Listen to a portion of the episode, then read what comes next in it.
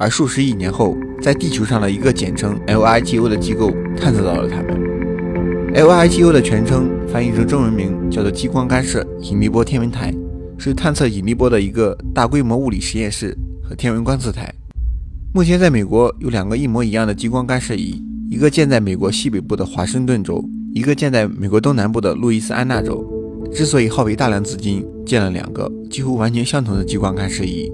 是因为这样可以大幅度减少误判。当激光干涉引力波探测器检测到了这次震动，信号只维持了零点二秒，但却是人类首次探测到引力波的存在。那么，这个引力波到底是什么？我们这个宇宙中所有的东西都有引力，不光是天体，你我他都会有，只不过我们的质量太小，具有的引力也非常小。你可以觉得地球是在拉着我们，同样也可以认为我们在拉着地球，因为所有的东西都有引力。当它拉着你的同时，你也在拉着它。物体的质量越大，引力就越大；物体间的距离越远，引力就越小。假设在宇宙中，任何物质对其他物质均有引力，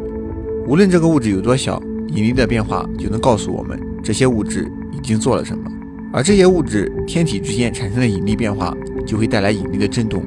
这就是引力波的形成。引力波从天体碰撞点向外一直扩散，就像是你往水中扔了一块石头，水面产生的涟漪一样。离碰撞点越近，引力波的强度就会越高；反之，越远则会越弱。但是，水中涟漪传播的介质是水，那么在空荡荡的宇宙中，引力波的传播介质是什么？当爱因斯坦在提出广义相对论的时候，他把引力比作是时空上的一条曲线。空间中存在有质量的物体时，就会把空间压弯；另一个物体在穿过被压弯的空间时，就会自然的掉入这个被压弯的空间，感觉上像是被吸引过去一样。说到这里，如果重力真的能压弯时空，